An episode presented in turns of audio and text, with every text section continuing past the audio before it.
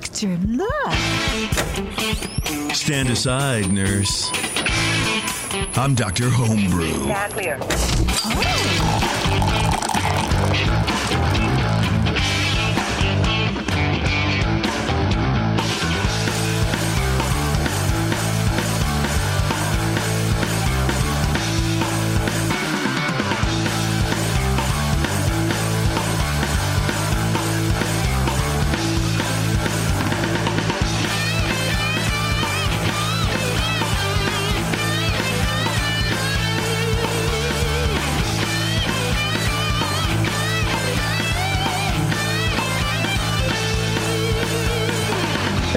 Welcome to the show. This is Dr. Homebrew.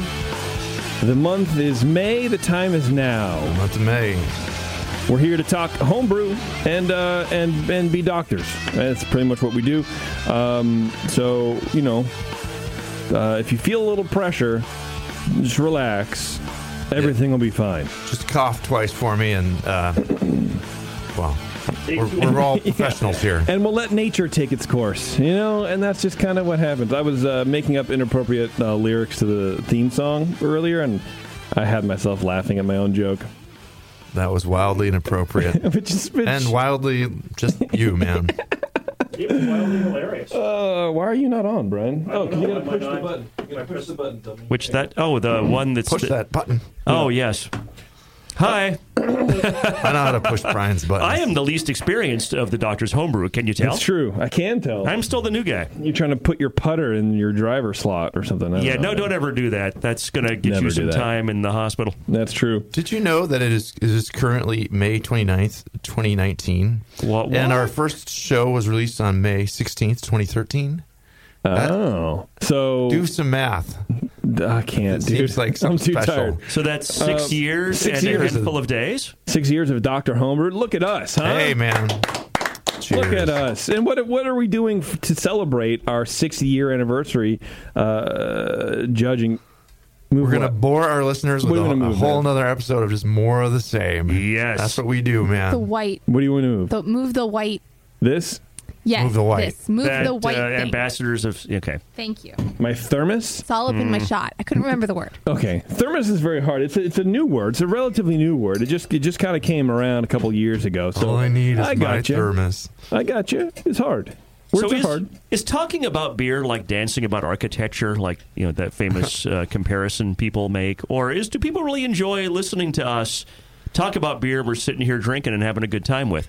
That's a good question, Brian. And put it out to the chat room. Let's see. Let's see what the chat says. I guess I should log into the chat or something. You should, because I'm not. I don't know, man. Usually we have like one or two people in here because we don't really give anybody a heads up at all guess what? On when the show is. So right now, I just posted on Facebook to my friends like 45 minutes ago that I'm going live at about 8. So hey, we might have a listener. Maybe. Well, look, there's two people in the chat currently, but whatever, man. This is podcasts now. You know what I mean? We're no longer the bastion of live internet radio. We're just a podcast like everybody else. Yeah. We're in a pod. That's how it works. Today on the show, Brian, what do we have? We have an American Pale Ale. We have an American Pale Ale, and we also have a Pivo Pils clone. Yeah. Now is that a German Pils? Or it is, what's the style guidelines for that? I would call it like an Americanized Czech Pils, or maybe a little. Yeah, it's got elements of German and Czech, I think, in it. It's got the German hop kind of as what's that one called? The Saphir. The Saphir, yeah. Oh, okay. Yeah, it's Matt Brittleson kind of amping up the German style in a distinctly California way. Nice. I love it. I am drinking a 21st Amendment Hell or High Watermelon wheat beer that is brilliantly clear. Nice. And I love it. Since he calls it Pivo, I was thinking to check, But it's definitely an Americanized European Pils. Yeah, with like do they dry hop Pivo? I forget. Yeah. Yes, they do. They do, okay. Because we do have a dry hopped version of this. And it's differentiated, right? So... Why would I wonder? We'll talk to Brandon. Is that who we're going to have on first? You want to have Brandon on first? Yeah, let's talk to Brandon. I think he's an East Coast dude, so we always try to get them on early. Yeah, man. And how do people get on this show, Brian? Because we do need to put the call out. We do need some folks. Please email me at brian@thebrewingnetwork.com. That's Brian spelled the correct way with an I. And when you get an email address... It's a matter of a correct way. It's the only way. Why would you ever spell Brian with anything but an I? What's your email address going to be? Shar? I don't know. New, that new guy. I was first, so I got BS. It. Yeah, I think BS would be good. You get a lot of BS jokes, Brian Shar. I'm sure you do. Less than you would think, frankly. I'm sort of disappointed, honestly. I'm not, but...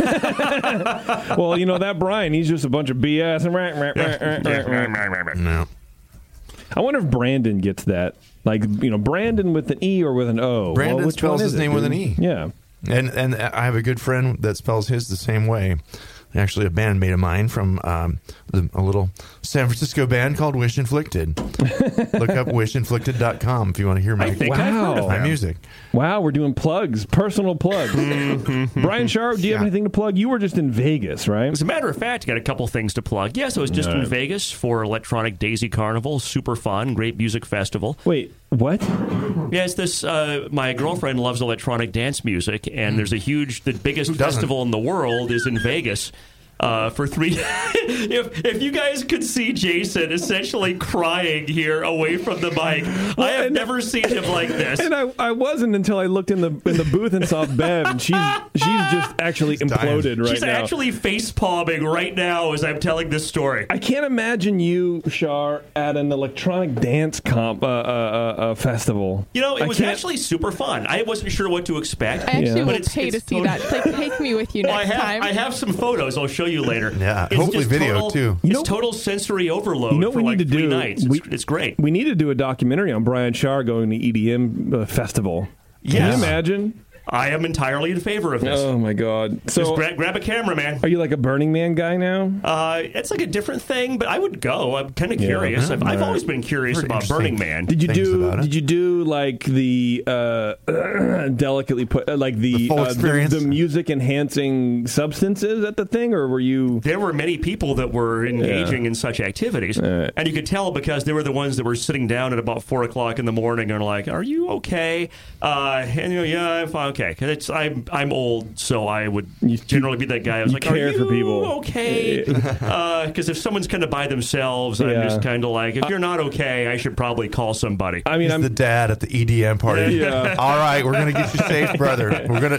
But yes, there were certainly many opportunities for those who wanted to enhance the experience to do so. Number one, I knew that question wouldn't be too loaded because Brian's a lawyer and he could get out of it if he wouldn't incriminate himself. And number two, that's a good answer. Number three, I would be the exact same as you, the guy like questioning people, but really just making them feel highly uncomfortable when they're trying to come down off a substance. Are you okay, dude? You got green coming out of your ear? Are you fine? Are you okay? You're jumping off of that building. Are you okay? But no, I stayed with my friend John Kissinger from my homebrew club, Words of Wisdom, for the night before and the night after we were there. And he was telling me how much, his new homebrew club, Snafu in Vegas, are big fans of Dr. Homebrew. And just wanted to give him and Snafu a shout-out. So thanks for listening and thanks for being fans. Really appreciate that. Hey, awesome. And if, Snafu, if you want to fly us out to Vegas and we'll do a live Brewing Network Dr. Homebrew show from your club meeting. Yeah. We will do that, but it's anytime. Not in the summer. Bev's shaking her head. You don't want a free trip to Vegas, Bev? I hate Las Vegas. So do I, but they have machine gun shooting ranges, and I'm kind of curious about that. Way to crap all over my shout-out there. I'm sorry. I actually, as I was saying that, I was like, this is the wrong thing to say, but I am not a fan of Las Vegas. Not everyone has to like everything. You can hate Vegas, but you can like the people in Vegas. Totally. Yeah. It was not my bag, baby. Baby. I watched Austin Powers this weekend. Well, that was not clumsily delivered at all. Well, we have the book, Vegas is My Bag, Baby, signed by Bevo. Oh, God. So, and also, I wanted to give one other quick not shout out, but notification to people. Shar's the Oprah of shout outs. Shout out, Shar. I'm taking over your show here for a couple of minutes. Hey, it's our show. My homebrew club, Words of Wisdom. WORTS of wisdom.org. Should have a Z instead of an S, but go ahead. Yeah, it's aside from the fact that the club is like 30 years old, and it's just always been that way. It is what it is. We got rid of the wizard, thank God. There you go. It's still very polarizing in our club. But We have like a yearly... The Artistic Brewers of America. I really like the Wizard. Anyway, go ahead. We'll go into the Wizard story some other time. We do a competition in conjunction with San Mateo firefighters. Okay. And it's for... it's not for muscular dystrophy. It's against muscular dystrophy. No, it's for muscular dystrophy. I don't know. You get good parking. It's for fighting. Exactly. Yeah. It benefits the fight against. Exactly. It benefits the... Thank you, Beverly. It benefits the fight against muscular dystrophy. Wow. And the firefighters do this chili cook-off, and it's a big thing. It's a huge event in San Mateo. They take over this huge park. And we do a competition in conjunction with that, a standard BJCP sanctioned comp. You can send 3 bottles and do that. You can send a 4th bottle and participate in the firefighters' best of show, where the firefighters kind of choose people's choice, what's their favorite, and you get like a really nice prize for that. So, if anyone's interested in sending beer in for that, we'd love to have entries from anyone that would like to participate. Go to wortsofwisdom.org, wortsofwisdom.org. Okay, there's it's not a regional. Button. You can be anywhere. Anywhere in the U.S., anywhere in the world if you want. I guess if you want to send your beer from Chile, that'd be super cool. But I'm not sure what it's going to be like when it gets here. Chilean beer for the Chile cook-off? That would be... I didn't even think about that joke, but that's because I'm that advanced. I'm so far ahead of myself. That's I was making that joke before I even knew it was funny. But just go to the website. There's a button for it. There's a link. Go ahead and click, and we'd love to have anyone that wants to participate. Cool. I like it, man. Right, I like it a lot.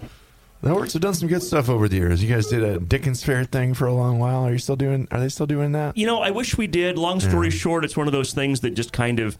It was fun for a while, and then just kind of fizzled out. But Dickens Fair was really a fun comp. Yeah, I mean, what's the Dickens? You break out your Christmas ales, and it was just limited to British styles. You assault your wife when you come home early or something. Like, what do you? Ow. What's the Dickens festival? Oh, you get cholera. Yeah, exactly. You get all the cholera you could eat for an entrance fee.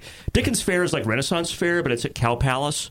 Oh, right, and it's like at Christmas time, and they have, part of it's shopping, you can like buy a bunch of Christmas-themed stuff. Ilana's gone to it. Yeah, I know the Dickens Fair, but I just thought the homebrewing thing was a separate thing. The spirit of Charles Dickens usually shows up and floats through the hall. Exactly. Actually, there is the guy with the, who's Dickens's partner? God, what's his name? I forget. Marlowe. You see him carrying all of the chains and stuff. These are the chains I bore in life. And Charles Dickens, a guy dressed like Dickens, helps judge Best of Show. But that was years ago. That was a good cop. All right, bring it back. Cool. Bring it back. Well, we got Brandon on the line here. Brandon, are you there? Brandon. Where? Brandon, I cannot hear you, my friend. Hello. Now, playing the part of Brandon will be our friend, Kevin. No. Well, Brandon, if you can hear this, call me back, homie. In the meantime, boys, let's get the beer, huh? Yeah, we can start talking about it while we're waiting to talk to him. So he brought, 2 versions of the same beer. This is the Dry Hop Pills, and that's the regular. Okay, so we judged the regular clone, and... looking forward to chatting with him about here. I'll crack these bad boys. Yeah, please crack them all. Well, let's give him a call again. Why not, right? Okay. I'm excited because Pivo's a real good beer. But you know what? I haven't seen it in the stores in a while. I don't know if they've pulled back production or whatever. Brandon. For a second. Hello. Hey. Brandon, what's up, dude? How you doing? Good. How you doing, man? Can you hear us all right? I'm well. I can hear you fine. Perfect. We're pouring your beers right now, man. Thanks a lot for sending in all this stuff. I really appreciate it. No, you're welcome. Thanks for tasting them. Hell yeah, man. Do I get one, Brian? No. Motherfuckers are going to leave me high and dry up in this house. It's been my own show. Can you believe this, Brandon? They're leaving me dry on my own show. Well, Justin made us spread out so far. He put Brian way the hell over there. I appreciate it. Across the room. I moved over here last show because I like this mic better. He likes that mic, yeah. All right, Brandon. Well, hey, man, how long have you been homebrewing, and have you tried this before? This Pivo Pills. Why are these so different? I have not tried it before, and I've been homebrewing for about 10 years or so now. Okay. Is this the same beer or two different batches? It looks like very different beers. One looks like a rosé, and the other looks like a Pilsner. So So we opened the dry hop Pilsner and the Pilsner. Yeah. They are the exact same beer, the exact same batch. The only difference is the one that says dry hopped on it. I dropped about 6 ounces of Saphir hops down in the keg for a couple of days. Huh. Yeah. Why do you think it has that weird rosé color to it, Brian? Could be oxidation. Think so? Yeah. Brandon, are you just really tired, or have you had like 10 of these before? You sounded like really tired there in that last couple of sentences. No, I'm good. I'm good. All right, no, as long as you're good, man. That's cool. That's cool. I know it's a little later there. We're playing. Yeah. That's right. Brian Cooper, do me a favor, dude. Let's start Brandon off here with his Pivo clone. The Pivo Pills clone, yeah. So we cracked the non-dry hop version of this. The fill was a bit high, I noticed. It was just like maybe a quarter inch from the top almost, or a little, a third of an inch from the top. Pretty full, but it still had a nice hiss. It didn't seem to hurt it. I guess some people are paranoid about oxygen, but as long as you cap on foam, it's just going to be CO2 in that headspace. Aroma-wise, it got a lightly spicy hop in there with a little bit of herbal, clean, lightly toasty and bready and kind of cracker-like malt. There's a lot of malt here. No obvious esters, cleanly lagered, it seemed like. There was a light sulfury note behind the hops there, but I didn't get any diacetyl or acetaldehyde in it. Color-wise, rosé beer is an interesting way to put it. It's this deep, kind of orangey pink gold color. Yeah, slightly like a really deep brownish deep rust gold, though, not amber in any sense, but yeah, just reddish orange and kind of pink looking. Brilliantly clear. It was nice and clear. You could see right through it. A low white head dissipated fairly quickly after pouring. It just dropped to a little collar there. Mostly fine bubbles, though. Head didn't really form very well, but so I dropped a point for that. But flavor-wise, I'm getting a nice, a fairly crisp-tasting beer. The malt comes in with a toasty edge to it, which is a little odd and appeals to me, but medium-low, spicy floral hop. Again, very crisp with a fairly dry finish, and there's a little hint of sweetness in the background. It's not completely bone dry. Definitely balanced slightly to the hop, but there's a firm malt behind that pushing it up. Clean lager ferment profile. Seems like, there's no big esters poking out here, nothing really weird. It seems like you did a decent job with the lagering. The hops are lingering. The bitterness is pretty low and out of the way. And again, with that supporting kind of bready malt coming through in the aftertaste, as you take a sip, you get that crisp and the hop, and then it fades out and the hop kind of drifts off, and you're left with a little malty finish. It just kind of dries off your tongue after a while. I was trying to decide if the water seemed to... Maybe it was so crisp, maybe it seemed like the water was just a bit minerally, but it's actually okay. But I'd be interested to know what you did with your water on this one. Sometimes using a little too much sulfate, or, it doesn't seem like it's over-treated water in any stretch, but it's just there's a little mineral tinge to it, maybe. Mouthfeel-wise, I'm getting medium body, medium-low carbonation. You could push that. It's crisp and refreshing. No astringency, no warmth, and not very creamy. But overall, it's a fairly good, clean Pils. Kind of on the American interpretation side of it, but very flavorful and clean. I thought it was just a bit dark for the intended clone, especially. And the maltiness was a bit of a curveball to me as well. It really shouldn't come across as strongly toasty and malty. So you might look at adjusting the malt bill on this and pull back the specialties and maybe push up the Saphir late hop on that, because it wasn't coming through quite hoppy enough to me. And then we'll talk about... I'll let Brian talk about this version first, and then we'll comment on the dry hopped version. Okay. I gave the beer 34. I thought it was very good. It's generally close, but I'm wondering too with the color here. Yeah, maybe there is some oxidation coming in. It's not super papery, but well, that's the dry hop version. Something a little weird. Is that the dry hop version? No, this is the plain. Oh, really? Oh, geez. This is the one we judged. Yeah, the pink one. Yeah, yeah. So. All right, so all right, Brian Shar, go for it. Yeah, I largely echo what Brian Cooper said. The aroma is initially hoppy.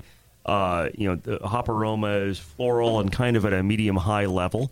Not quite as jasmine as the character of Pivo Pils. I mean, Pivo Pils to me is like a very strongly distinctive jasmine character to it, and the aroma of this wasn't quite that character. There's no diacetyl or off aromas. Pilsner malt is noticeable, a little toasted malt. As it warms, I get a little blueberry / mosaic type character out of this. But again, this is a clone beer, so we're kind of judging how close it comes to Pivo. I gave it a 7 out of 12 for that. This beer, as far as appearance goes, this beer is crystal clear. I should have deducted points for not being hazy, right? I mean, everything's hazy these days. But no, this is crystal clear. You can probably read through this thing. The head is low but very persistent. But the color is that kind of golden brown rosé, really not. Compare it to the dry hop version, it's markedly several degrees Lovibond darker than the other one. So it's not, the color's darker than expected. So I gave this 2 out of 3. Flavor-wise, flavor's initially malty. Get pills, but also some toasty, possibly even it came across like Turo malt. Was lacking the jasmine hop flavor of the Pivo. Did get some floral hop flavor, but overall didn't get a lot of hop flavor out of this. Pleasantly malty, a little caramelly. It's lightly grainy, very well attenuated. The toastiness kind of takes it further away from Pivo. And what's interesting, Brian, is I had like a little bit left in my glass from judging before the show. Mm-hmm. So some inside baseball here. We judge before the show, and then we come back and open up another bottle and have some fresh sample for the show. When I went back and smelled the sample that we had poured out maybe an hour ago, it was noticeably and distinctly cardboard to me. Oh. It's really this is a much warmer sample. It's really, really cardboard. Mm-hmm. Yeah, and I continue to get that, and I think that's we talked about oxidation. That, to me, this color difference is so marked. I got to believe something, and we'll talk about this later. I've got to believe something went wrong in your packaging when you got this in the bottle, because this is the same. You were saying the only difference is one was dry hopped and one wasn't. That shouldn't change the color at all. Exactly. Yeah. The only difference I could think of is something happened, and it's across two different bottles. Something happened in your bottling of the non-dry hopped one that gave it this oxidized aroma and flavor. Never mind. And the darker color. Yeah. I keep confusing the two. So I was like, I got another version of the dry hop. But you're fine. Yeah. So I get this 10 out of 20 for flavor. Mouthfeel, 5 out of 5. Body's medium to high carbonation. No warming, no astringency. Exactly what you'd expect for mouthfeel. Overall impression, this is a tasty beer that is generally pretty well executed, aside from the oxidation that seems to be entirely in the packaging. I gave it a 5 for overall impression and a 29 overall, primarily because when you're judging this clone beer category, you're judging how well you hit that mark of making the clone. And I just wasn't quite getting that jasmine and that character out of this this clone that I get out of the original. And I've had probably way too much of the original, frankly. It's really good.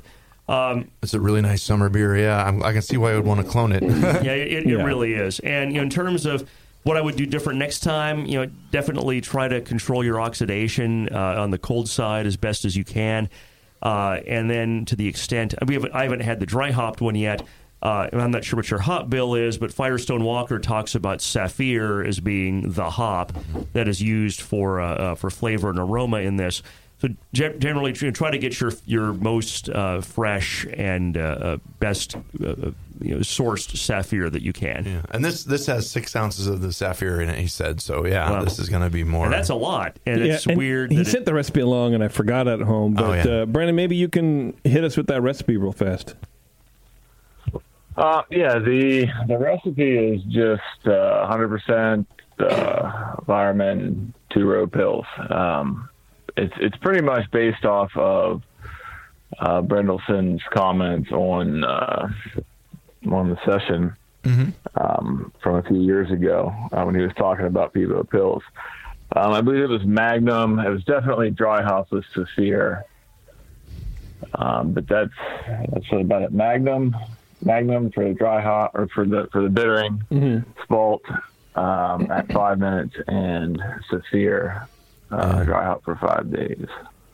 So you're out in Pennsylvania. Do you get Pivo pills out there? We do not, and this is one of the reasons why I'm trying to brew off that recipe is to try it out. Yeah, I didn't think it made it out that far. Yeah. Now I had sent more than just a Pilsner in, and with your color comments, kind of had me wondering if maybe this was mixed up with the IPA I sent, because that does have definitely a fair amount of caramel malt and stuff. It doesn't seem like an IPA, and it's got Pilsner label right on the bottle, this white label. Yeah, if it's an IPA, this is going to score closer to 20 because there's just not any hop aroma and flavor character this to make it an IPA. Yeah, it is almost like a watered down rosé kind of a little oxidation. But I mean, I'll tell you, if we try the dry hop version. I think that tastes pretty damn close to Pivo. I like the dry hop version a lot better. Yeah, I would have a hard time not paying for this at a bar. I would drink this. The dry hop version is great. Yeah, dry hop version is crisper. It finishes more. It's got a much more crisp and Pilsner-like finish. It doesn't have that kind of toasty caramel. To the extent that the other one does. Yeah, the dry hop version is much better. Yeah, I mean, it's more in the dry version. Like it's a little honey-like kind of malt, a little grainy. Mm-hmm. Is there a little like Diemet, a little butterscotch, a little bit, tiny little bit? I'm not getting butterscotch, but a little sulfur, possibly a little DMS. Yeah, a little buttery. Oh, a little bit is okay. Yeah, it's totally. I mean, considering it's a Pilsner, I guess it's totally fine. But no, that dry hop version, great beer, man, and it tastes pretty damn close. Yeah, that's at least 5 points higher, I would think. It tastes pretty damn close to Pivo. Yeah, that's mid. Dry hop version is close mid-30s, minimum. So I, as far as I can tell, just something happened in the packaging of the non-dry hopped one, because otherwise the color wouldn't be so drastically different. Yeah. If we had known, we would have judged the dry hop one. We wanted to taste that as an aside. The comments and the color is what really made me think that maybe they're mixed up. But if you have the bottles there with the labels on them, I believe you that you've got the same. For me, holding them up, the only difference is just a slight haze in the dry hop version, and not like a yeast haze or anything like that. Just how you get from an IPAs a lot of times when you dry hop, and they just get kind of that haze. Yeah, we've done two different bottles, and both of them said Pilsner, and they both looked about the same. Just odd. Yeah, I'm going to do the third bottle just because. Maybe something did happen in the packaging. Yeah, let's see that. Is this the third bottle of the regular pills? Yeah, that's all I can imagine is something happened in your process where the... Oh, this one looks good. Wow. Oh. This one looks good. Okay. And that's the not dry hopped one, Jason. Correct. So we have... No. It just... Wow, it looks different in my glass, right? Yeah. It's a little... It's a little darker than the dry hop version, but it's a little lighter than the other two bottles were, I think. I think we're just seeing bottle variation here and possibly some oxidation in the bottling process. And it looks more concentrated in the small little 4-ounce tulip glasses. Yeah, these... Like I poured it in a pint glass, and it's a lot lighter. Yeah, so it looks more normal. If you're going to do it at home, Brandon, might as well just put it in like a little smaller glass, concentrate a little bit more, but... I don't know, man. Do you have any questions in the comments or some process questions or anything for the guys? No, I think you guys pretty much hit it. My real concern was just getting, independent feedback. For as much hops as I put in the beer, I just feel like I don't feel like there's as much dry hop there as should be with that many hops. So I was just, I just wanted to hear, what you guys thought about that. So I would keep making that dry hop version.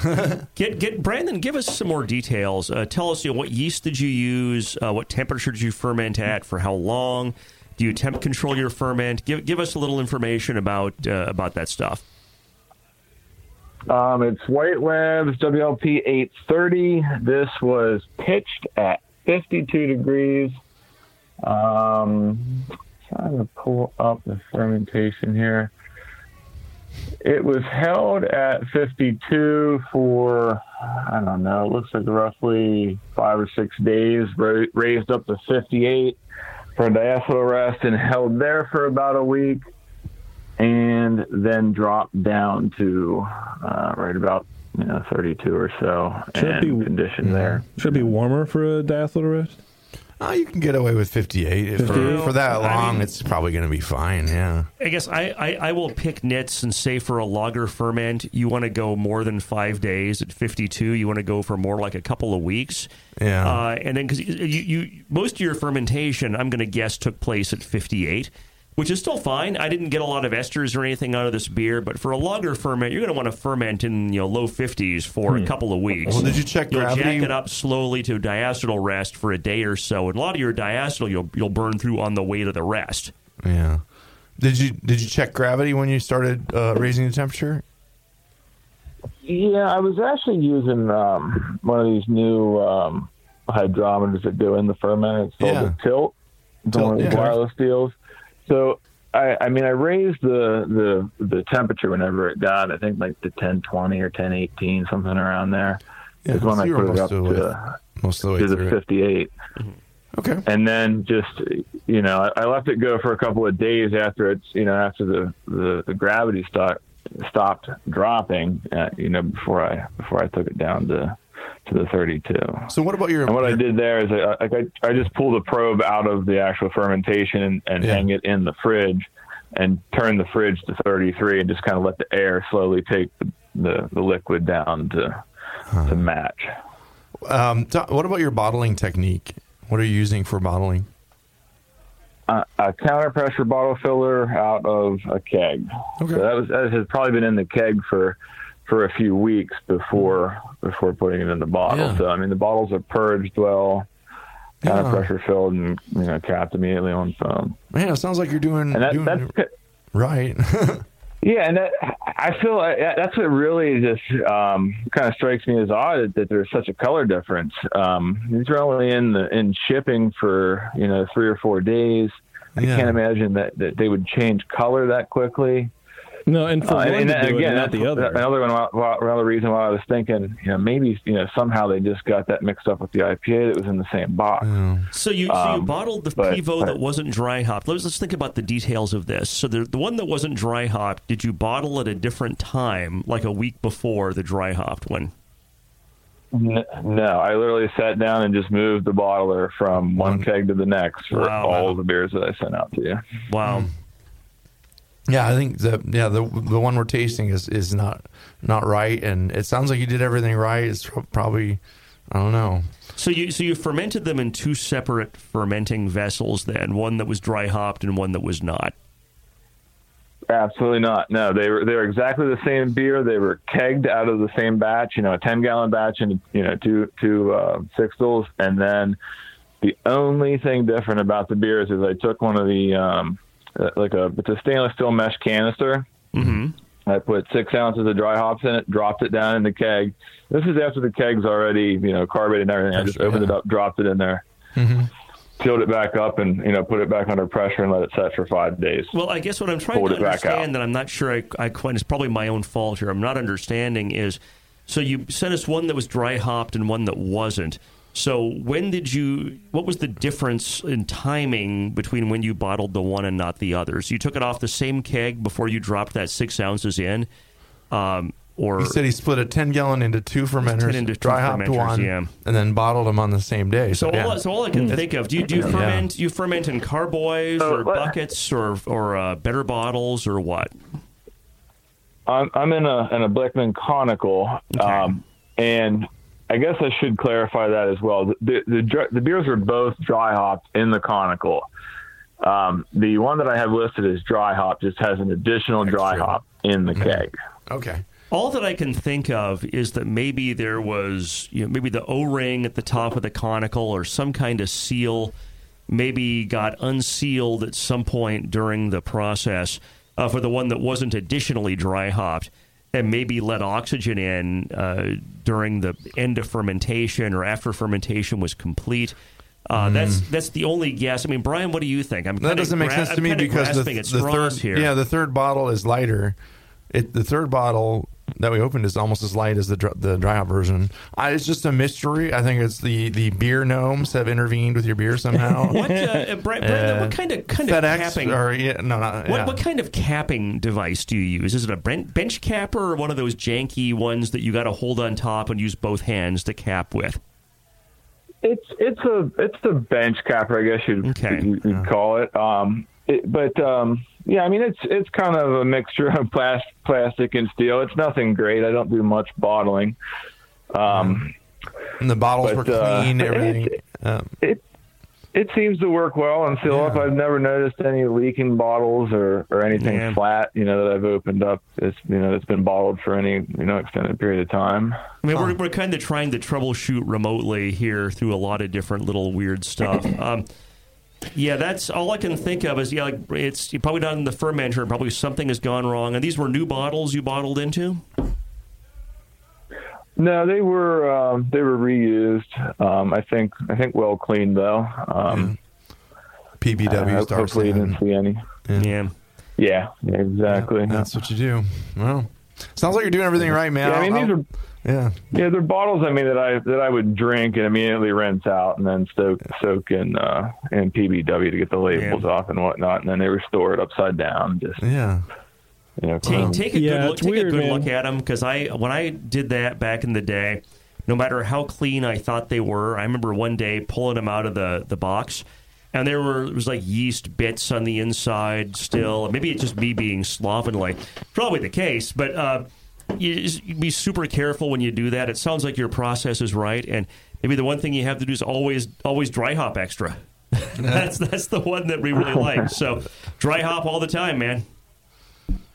I did bottle a couple of extras at the same time I did the ones that I sent to you, so I'm gonna take your comments and go back to those bottles and drink from the bottles to see if I can kind of recreate any of this, because I've only drank it out of the keg up until this point. Those didn't get shipped, but check it out. Who knows? Yeah. All right, Brandon, thanks, man. I appreciate it, dude. Good beer though, especially that dry hop. Yeah, thank you so much. Yep, thank you. All right, take it easy, man. Thanks, man. Bye. Bye.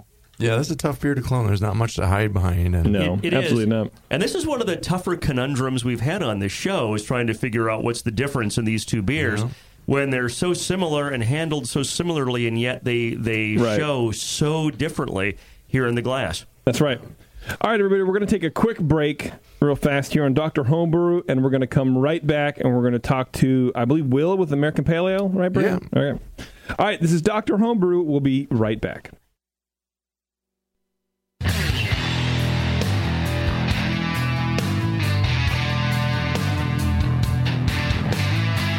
Now, back to the examination.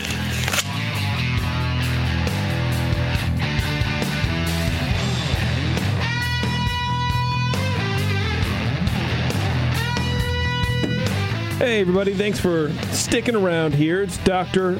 Homebrew. You know the dudes. An alter ego show called Dr. Commercial Brew. That would be kind of fun. Oh, that'd be great. I would love that. I would love that very much, as a matter of fact. Let's get Will on the line here. We're going to talk about his pale ale. And probably make more money about it with commercial brew, like telling commercial brewers how to make their beer better. Now, that'd be a pretty good show. We need to pitch that to Justin at some point, right? Why is Will not online? Will, what's going on, dude? Brian and I will speak among ourselves while we're getting Will online. We were just emailing with him a second ago. I think he's there. He'll come through. Maybe he's like that Will from Stranger Things that got sucked into that alternate dimension that Demigorgon. I wonder how much he had to pay that Demigorgon to get sucked that hard into. Oh man, I'm excited because we're like a month or two away from season 3 of Stranger Things. And I don't know about you guys, I'm really excited. That's going to be really cool. Mm-hmm. Yeah, Stranger Things 3 when boners hit in science class. They are going to be about that age. Oh man, let me tell you, that's a strange. Oh my God, what's happening to me right now? We're going in the upside down right now. What is this thing? Oh my God. Pee in my face. Because I'll be upside down. Will, are you there? Hey, Hey, what's going on? Hey, how's it going? Good. How you doing? Oh, not too bad. Not too bad. I'm not sure what's going on with Skype. That's all right. Don't worry about it. Happens all the time, man. So you didn't pay your Skype bill this month. That's right. That's right. So we have a pale ale here to go over with you, right? An American pale ale. American pale ale. Have you? I'm assuming you've brewed a pale ale before, right? Yeah, I think so. Probably. Okay, all right. Do we have any glasses for this beer, fellas? We do. Or are we glassless? There's glasses. A couple right here, right? All right, but we have two glasses and we have four people in the room. So how can we fix this problem? If only we had producers on this show, Will. I apologize that we're wasting your time because we're not ready and prepared. Oh, man. I'm just going to rinse the glass. Will, where are you calling in from? Central Illinois. Nice. Do you belong to a homebrew club? Yeah, Homebrewers of Peoria. Nice. Hop, H-O-P? Yep, every homebrew club is a pun, and I know that drives Jason crazy, but I kind of like that. Yeah, puns are cool, dude. And I'm old and I'm a dad, so I like this whole... I like the dad puns. What can I say? Excuse me. Now, Brian is allergic to not having glasses in the studio, I'll tell you that right now. I'm allergic to hops. All right, Brian Schaar, since we've already judged this, you want to go for it? Yes, I would love to. Right. So, the aroma, my initial impression is sort of medium hop aroma. It's definitely fruity, not quite citrus. I get more like a little more estery type, maybe more like a blueberry, not quite mosaic blueberry, but not super citrus. There's a low malt, identify maybe like a two-row, no diacetyl. The fruit, what's interesting about the hops, the aroma of this beer is that the hop aroma, it gets awfully close to what would be a traditional kind of ester profile that I think of as fruit salad, but it's not. To me, it's not an ester; it's the hop character. So I definitely liked that, but still, the hop aroma is at a low level, definitely a little lower than I would expect for an American pale ale. And maybe it's because it's 2019, and everything in an American pale ale just keeps getting bigger, aside from perhaps the alcohol and the bitterness. So I gave this 6 out of 12 for aroma. We need a hot tub time machine. Well, let's get to work on that after the show. What do you say? That's true. So appearance 3 out of 3, extremely clear. You could essentially read through this beer. Very slight haze. I probably should have docked you 3 points for it not being hazy, but not everything has to be hazy in 2019. This is clear like it's supposed to be, and a slight haze from hop bitterness or dry hopping is definitely acceptable. It's the head is large and persistent. Color's light gold, but appearance is great. Flavor. Initially, the impression for me was malty, followed by a ramp up in bitterness to about medium high. The hop flavor was lower than I expected. I got kind of hop flavor at a low level that was fruity, kind of a plum, stone fruit, peach sort of a flavor. But I think primarily sort of I consider that a plum flavor. Very well attenuated. Good job on that. Balances toward the bitter. Finish is long and bitter in a pleasant way. Definitely lower hop flavor than I would have expected. I did get in the finish sort of a low cardboard oxidation that I didn't get in the aroma. So I gave this 10 out of 20 for flavor. Mouthfeel, I got a slight slickness, but no diacetyl flavor. So that's something I noted in mouthfeel rather than flavor, just a slight slickness. It could be just because this beer is wet. I don't know about your wetness factor. We can talk about wetness factor later on. That's a joke. But, and God, no one is laughing at my wetness factor thing one bit, you guys. Sorry. Jeez, it's like I'm talking into the void of podland or the pod waves here. It's true. The listeners are laughing hysterically. Everyone Brian. in their individual pods. Wetness factor is a little, maybe a little creepier. That's the, if you go back and listen to the session from like 7 or 8 years ago, there was a lot of joking about the wetness factor of a given beer. That's a big Sully joke, yeah. Yeah, it was definitely a Sully thing. In fact, if you go get like a blah, blah, blah IPA six-pack, the wetness factor is listed on the six-pack box. Oh, nice. Oh. I'm probably the only person in the world that's ever noticed that aside from Sully. So it's a shout-out to Sully there. No warming. It's really more perky than creamy. The mouthfeel was great, 5 out of 5. The overall impression, I really like this beer, and I would happily have a full pint of this. I think it's quite good. But it's not quite in line with style.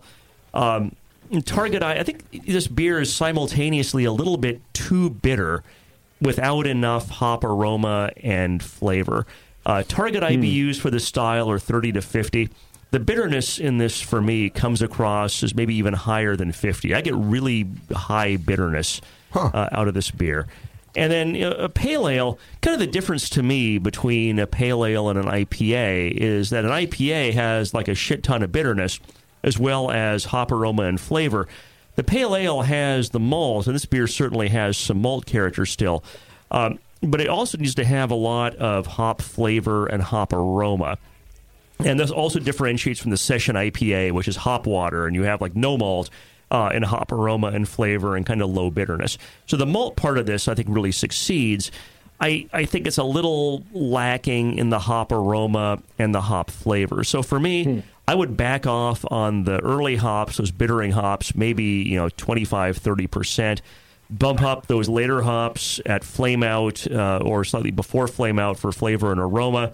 Bump those up, 30-40%. Just redistribute where your hops are, and I think this will end up being a really good beer. I mean, the fact that it's so well attenuated tells me your fermentation, there's no fermentation flaws in this that I'm getting. Right. So your fermentation basics are really good. All you've really got here, to me, is kind of a recipe issue of shifting your hops around, and this is going to be a really spectacular APA. So overall, I gave this 29 out of 50. I think it was good, and I'm going to continue to drink the rest of my sample while Brian gives you his opinion from the Cooper side. Awesome. All right, yeah. Hanging with Mr. Cooper. Yeah, so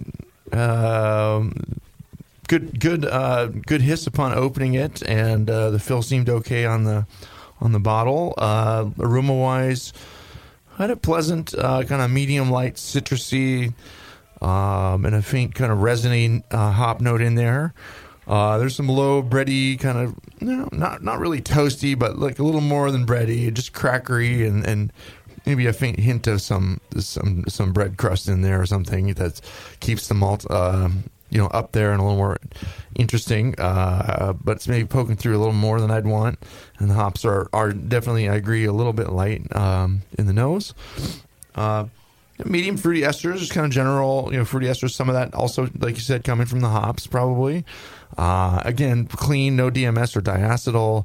Not getting obvious alcohol here, as it shouldn't really have anything crazy poking through there.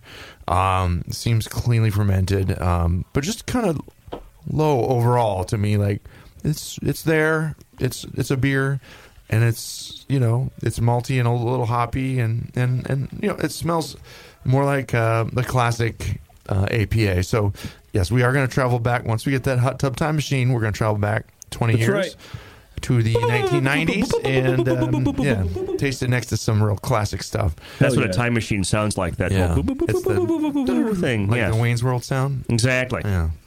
Appearance-wise, a pale golden-colored beer. Had a long, lasting... low white head, very fine bubbles, and great clarity. So pretty nice looking beer. Flavor-wise, I'd say pleasantly, kind of lightly caramelly and grainy, toasty malt in there. To me, the bitterness was not super high. I would say medium-low bitterness myself. Pretty much out of the way, just kind of supporting the hop flavor, not really poking out too harshly. The hop flavor is citrusy and a little grapefruity, a little lime, a little, along the lines of the classic thing, citrus and a light resin. Ale ferment seems pretty clean. Again, the hops are kind of generally low, but, no alcohol was noted. The balance is just slightly towards the hops, but again, there's a fair amount of malt there supporting that. It did finish dry. It seems nicely attenuated. The hops do linger in the aftertaste just a little bit. It's not a malt bomb by any stretch of the imagination. Mouthfeel-wise, it's medium light body, medium carbonation. I didn't get any alcohol warmth. Not very creamy, but also no obvious astringency. Still all the same, it's a fairly smooth beer and refreshing, you know. It's nice. It's easy to drink. Nothing too sharp or offensive here. It's just kind of, you know, a little maybe not biting or in your face or sharp or super hoppy, but, you know, it refreshes and it makes you want another sip. Very pleasant American Pale Ale, I would say. It is a little more along the lines of a classic. I would, especially for modern tastes, really like a little more hop in that finish. And, you know, right now it's just almost even with the maltiness, which is pleasant and inviting, but it's not quite to style. And it could be maybe it's a slightly aged version that was really good 4 months ago, and now it's past its prime a little bit. I'm suspecting that might be the case, but, you know, your water treatment seems good. Your ale fermentation is cleanly made. Nice job overall. So I gave it a 33. I thought it was a very good beer, and generally within the style parameters, just a little light. So, but thanks for sharing it. Very good and not bad. Yeah, we've spoken with you before. You were the ginger hibiscus blonde guy. We had some fun with that one, I remember. Oh, he was the ginger hibiscus guy? Remember? Oh, yes, I remember. How could you forget that one? Pretty good. Hey, Will, do me a favor, man. Let's run through your recipe for this pale ale, would you? Yeah. So in terms of malt, 11 pounds of pale ale, 2 pounds of wheat, a pound of Munich 10, half an ounce of Apollo at 60, an ounce of Centennial, and an ounce of Idaho Gem at 15, ounce and a half of Centennial, and an ounce of Idaho Gem at 5. 2 ounces of Centennial for the dry hop, and half an ounce of Idaho Gem, and pitched the Voss Quebec yeast and fermented at 96 degrees. Quebec yeast, okay. That's the twist. There's a little twist. When did you brew this? So I brewed it February 1st. And then I bottled at the end of February. Okay. Yeah. I wonder, Brian, because my familiarity with the Quebec yeast is about zero. Because that's a lot of hops. I mean, you put a lot of hops in at the end, and my recommendation is put more hops in at the end. You put a lot of hops in at the end. Yeah, it sounds like. I wonder if the fermentation temperature drove off the aroma and flavor hop components otherwise might stay in, because that's 96 that's way up there. That's you can use the Quebec at that kind of temperature. Well, certainly, and it will attenuate, but what does that do to the hop character? I think it probably is pulling away from it and giving you a little more fruitiness in the mix there, and kind of accenting the maltiness and pulling away from the hop. Maybe, like you say, just temperature-wise, some of the more volatile aromatics are being driven off by that high ferment temp. Yeah, I got to believe the vigor of the ferment at that temperature and that temperature itself, because you want the point of the dry hopping and the aroma hopping and the flavor hopping. You're putting it in the end so the boil, which is high temperature, doesn't drive those volatile compounds off. And you're getting up then to almost 100, which is getting to be almost half of your boil temperature. I can't believe that's not going to have an effect on the hop flavor and aroma, which is kind of, I think, what happened in this beer. Yeah, I mean, think about a Belgian-style IPA versus an American IPA. When you just use that Belgian yeast, same beer, same everything, it you know, the yeast takes over, and the yeast character starts to fight with the malt and the hops that are there and pull away from your perception of the hops that are there. And they're still there. It's not, I don't think that Belgian yeast is scrubbing it away unless you know, unless you do something really crazy. But the yeast affects everything, man. It's crazy. Yeah, it's a really good point, Brian. And I think a lot of the Belgian IPAs, to me, didn't work when that was a thing, in part because the yeast flavor was competing with the hop flavor, but part of it was maybe the temperature. And I'm not getting the yeast flavor competing with the hop flavor here. What I'm kind of getting is less hop flavor and less hop aroma. Yeah, I would agree with that. Yeah, the yeast fermented things cleanly. It's you know, it did its job, got it nice and dry, as an American pale ale should be, but it did something to the hops there. Yeah. Do you get the same thing, kind of, Will? What do you think? Yeah, that's kind of why I sent it in to you guys, is just I think even 2 months ago or whatever, I just didn't quite have as much hop character as I was really hoping for or looking for. And you dry hopped it too? Did you try to bring it up even more? Well, yeah, you tasted it. I dry hopped it, but I usually do a dry hop at pitch to avoid adding oxygen. Yeah. But it sounds like maybe I need to switch to maybe a keg hop or you can something. Go back and keg hop this. You know. Sure. Why not? Will, I haven't Everyone heard likes of dry hop, dude. I haven't heard of Idaho Jam. I've heard of Idaho 7. Is Idaho Jam like a related hop from like Pacific Northwest or something? He owns the gas station at the far side of town. Idaho Jam, yeah. I'm not sure. It's I think it's a Yakima varietal that came out in the last few years. Okay, I'll look that up on Yakima, the website. It's supposed to be kind of like a tropical fruit, a little bit of citrus to it, that kind of thing. Interesting. Yeah. Awesome. It was definitely fruit forward, I think. Oh, yeah, for sure. Hop character was nice. Definitely comes through. And then you like that Centennial? I like Centennial, too. That's a good classic one. Absolutely. Will, do you have any questions for the guys? Otherwise, we'll let you go. No, thanks, man. Okay, cool. Thanks a lot, man. Yeah, see you, man. Thanks for coming on again. Yeah. I was like the old repeat customers here on the clinic, I guess. You know, we can call it the clinic. Sometimes a shot of beer penicillin takes care of the problem. Sometimes you got to come back. That's true. All right, everybody, we're going to take a real quick break. We're going to come back, and then we're going to leave again. So hold on. Don't go anywhere. You're not going to want to miss this. It's Dr. Homebrew. Hello, fellow BNers. This is Sully from the 21st Amendment Brewery located in San Francisco, just 2 blocks from Giants Park.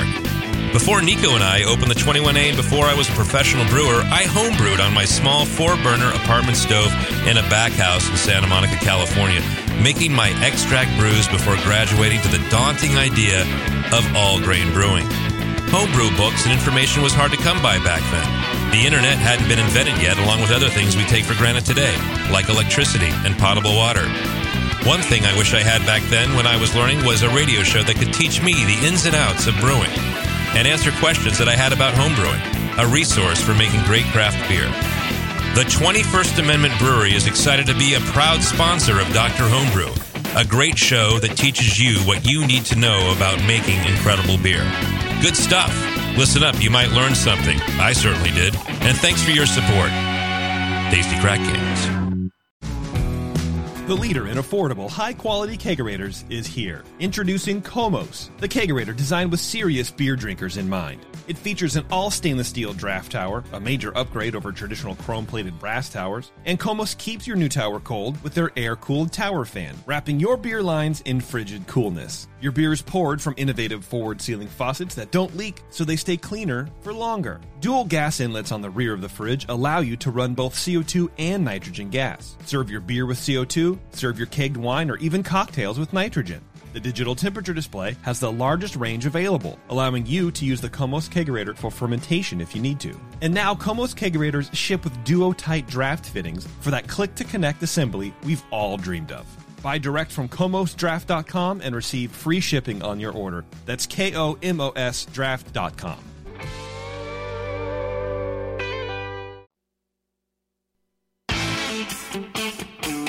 I'm sorry to tell you this, but we're going to have to pour you out. Back to Dr. Homebrew.